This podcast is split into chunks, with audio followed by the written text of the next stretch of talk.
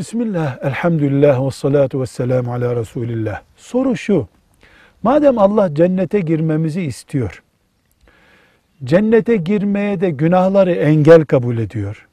Neden bize günah işlemeye meyledecek kabiliyet verdi? Neden haramı sevecek bir bünyemiz var? Sorumuz bu. Cevap. Allah kullarını cennete davet ediyor. Ama herkes çalışarak, hak ederek gelsin istiyor.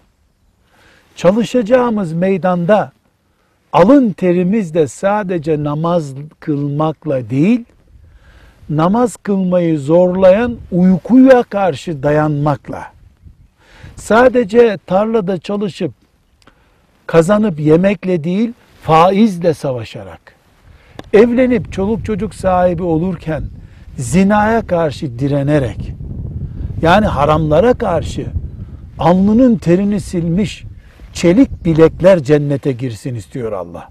Bunun içinde çağdaş deyimiyle tam bir hürriyet ortamında kul yaptı bizi. Herkes hür.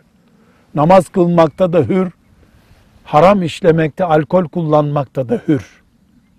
Kılmamakta da hür. Alkol kullanmamakta da hür. Bu hürriyet ortamında cennete girenler yüzde yüz Allah'ın planını uygulayıp cennete girmiş olacaklar. Cehenneme girenler de kendi hürriyetlerini o yönde kullandıkları için cehenneme girmiş olacaklar. Allah muhafaza buyursun. Bunun için Allah camilerin yollarını da meyhanelerin yollarını da düz yaptı. Ve hedeynâhun necdeyn.